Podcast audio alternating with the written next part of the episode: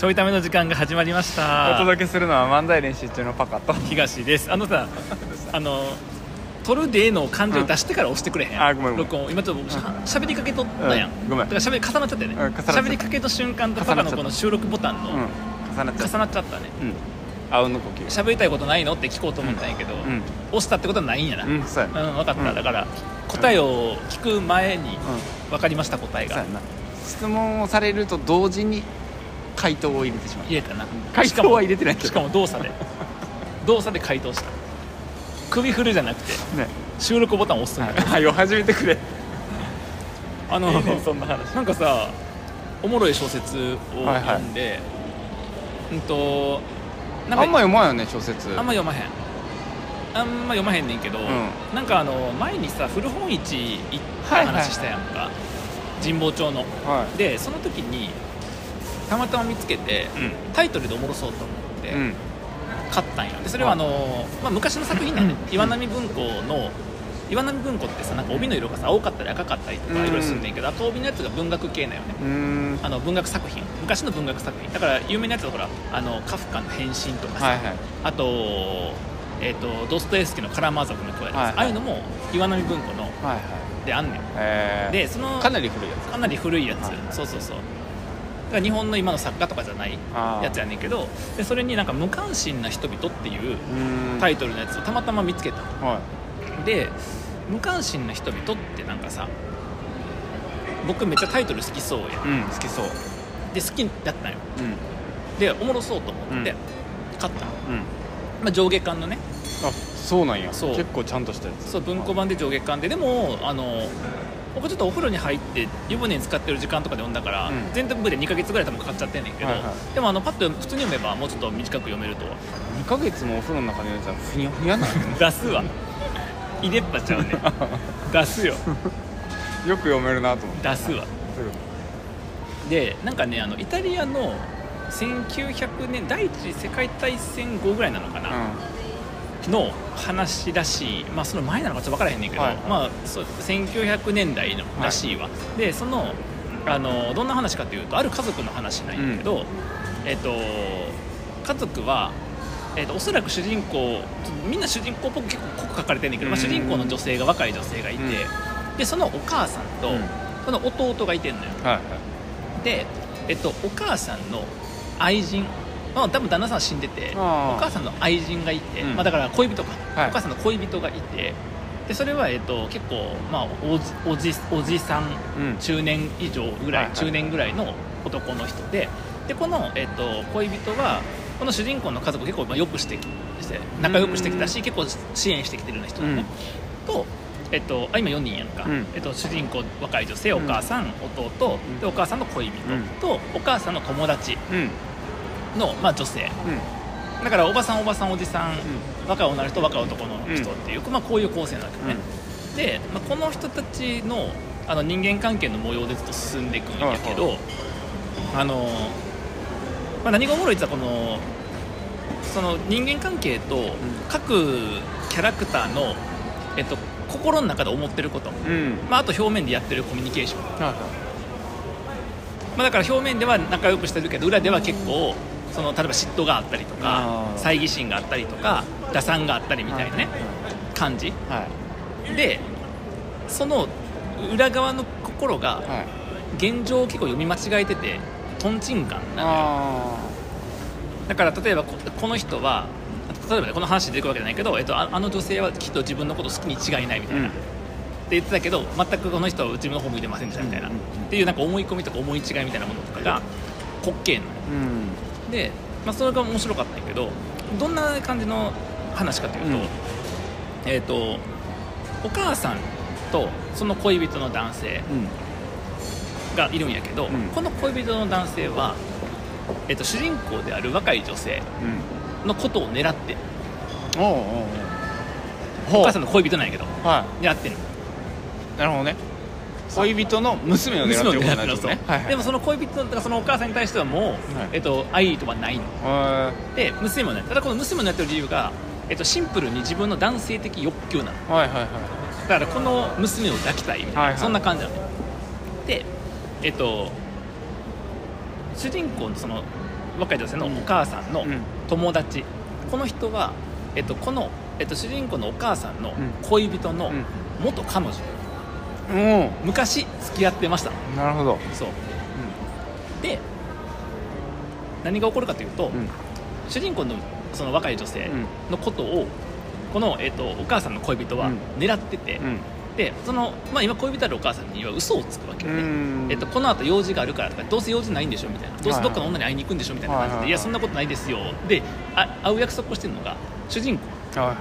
なんやけどそのことにお母さんは全く気づいてない。えでお母さんどう思うかというと自分の友達であるこの女性とよりを戻そうとしてるんじゃねえかっていうふうになって、この女性への嫉妬を向けたんですねー、はいはいはい。でこの女性どうなってるかというとこの、えっと、よりを戻す時なんてさらさらなく違う人を狙ってて その息子を狙ってね昼ドラやん。そうあと一人しかおらんからな。そう。そうはいそう。そうっていう構成になってるはいはいはいでさっき言ったようにお母さんはなるほど。えっとすごくこうなんていうの？恋人から自分を愛されてると思ったら愛されてないと思ったりっていう内面の方がそうなっててうん。ででも絶対、えっと、なんか最後は私のところに持ってくるって思う日もあればなんか次の瞬間にはなんかもうダメかもしれへんみたいなうん。結構こう起伏が激しい感じで,、でダメかもしれないの理由がどうせなんか私の友達のこいつのところにより戻すとしてるんやあんな下品な女のところにみたいな。うん。だけど表面上友達でなんか丁寧に会話してますみたいなへことがあるのね。でもそれも読者は相当に違って分かるわけ、えはいはいはい。でその例えば娘の方は、えっと、そのお母さんの恋人となんかまあいけない関係になってお母さんの恋人やから、はいだけどいけない関係になりそうになっててしかもこの人は結婚する気が男の人は。はいはい。で結婚しても私は幸せになる。別に愛がないからさないんやけど今のこの状況を打破するためにこの人のとこに行かなあかんみたいな。なるほど。だけど、えっと、どうしようかみたいなことをずっとこうなんかうろついてて、あの曖昧な態度をとってて、まあ、最終的には行っちゃうんやけど。うん。で男の方は、えっと、この娘を簡単に支配できると思ってんのになかなか乗っかってこんとことかがあってすごいこいつの思い上がりみたいなのが出てくるわはけで、えっと、弟は弟で、いはい。えっと、これらのことに全て無関心。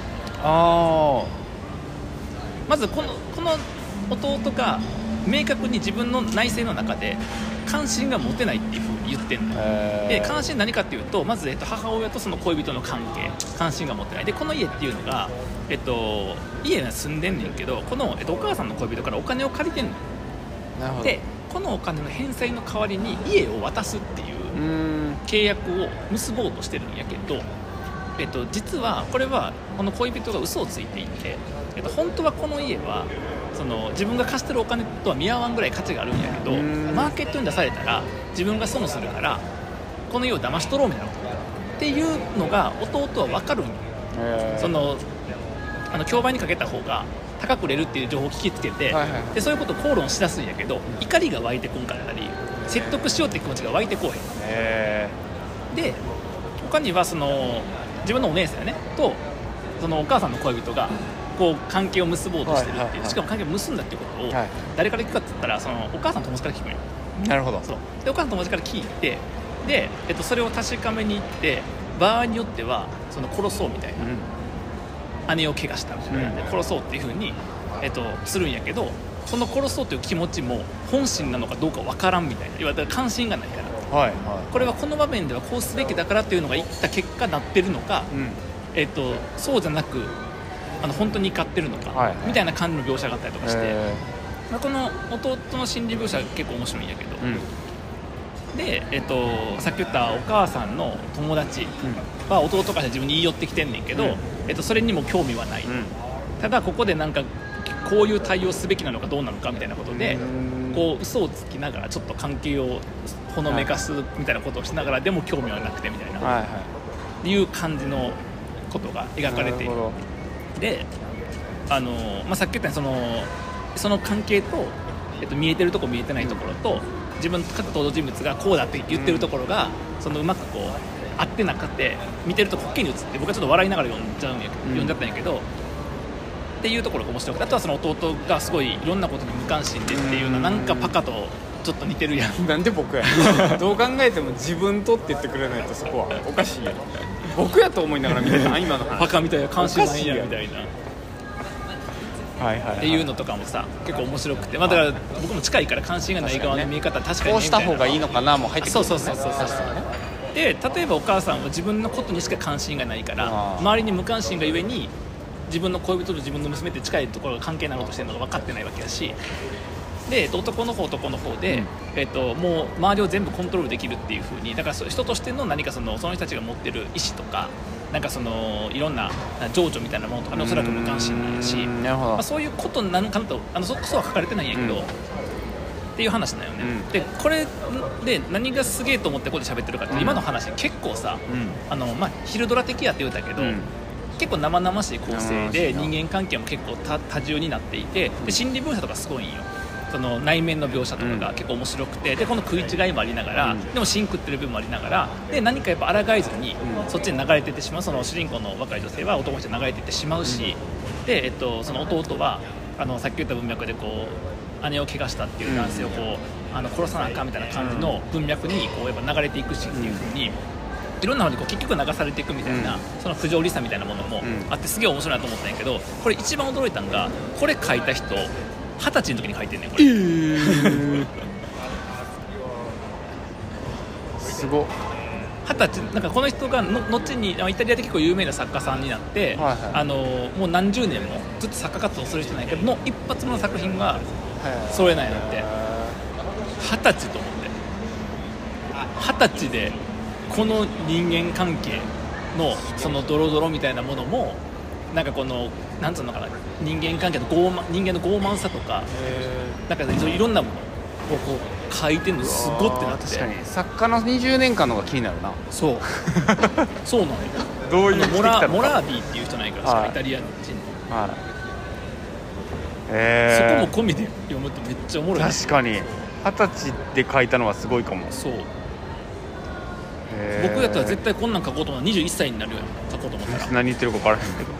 その1年何があったんや。二十歳では無理や。その1年の時は21やったら書けたけど二十歳の時は書けなかったなっていう。さすごっそうなのよ。へでこれ全然なんかネタバレとか聞いても読んでおもろいあ確かに確かに。別にストーリーがなんかどっちに進んでいくのかみたいなことのドキドキはちょっとしかないから、うん。そもそもね。よりはね。よりは、ずれてるところとか、うん。無関心さとか。あとその後内面のいろんなね。はいはいはい。各人が見てるところが違うとか、まああとあれやんな。それ読んだ時に要は主人公っぽい人がおらへんって言ってたから、うん。誰に共感したり、誰に苛立ちを覚えるのかが面白そうや。そうね。そう明確にこの人が目線だけで語られてますみたいな主人公はいなくて、まあ、おそらくその若い女性が主人公やとは思うんやけど別になんかどこを視点においてもおもろいかな。面白すごっ。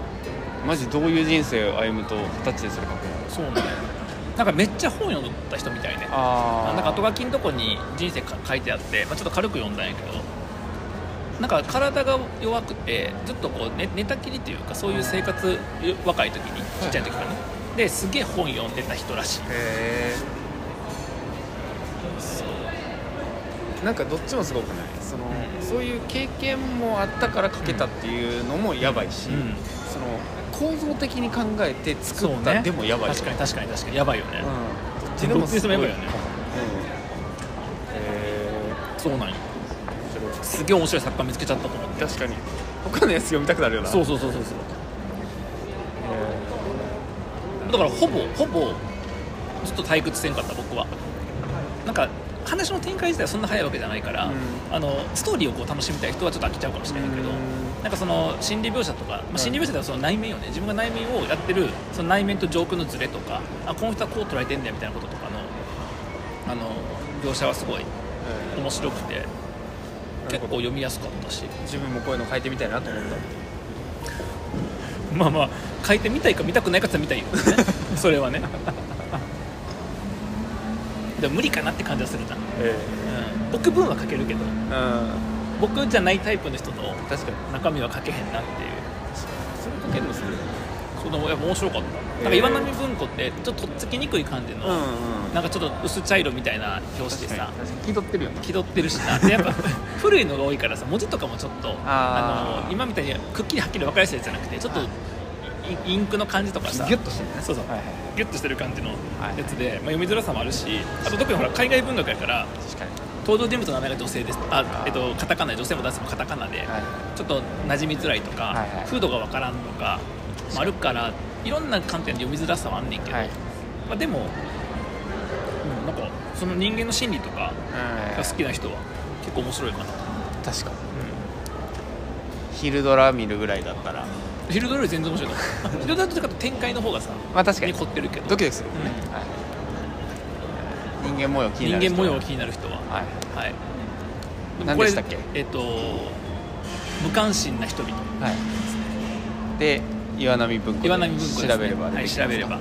ちょっとこれ読書会やろうかなと思ったけどさすがに読書会は誰も来なそうと思って上下巻でしょ、そう、まあ、来た人めっちゃマニアックまあ、や文学好きな人だろうな。ああまあそうね。だから僕とちょっとまだ属性が違うのかもしれない。ああ確かに確モラービーやったかな、はい。モラービーの無関心な人々。かにはい。はい。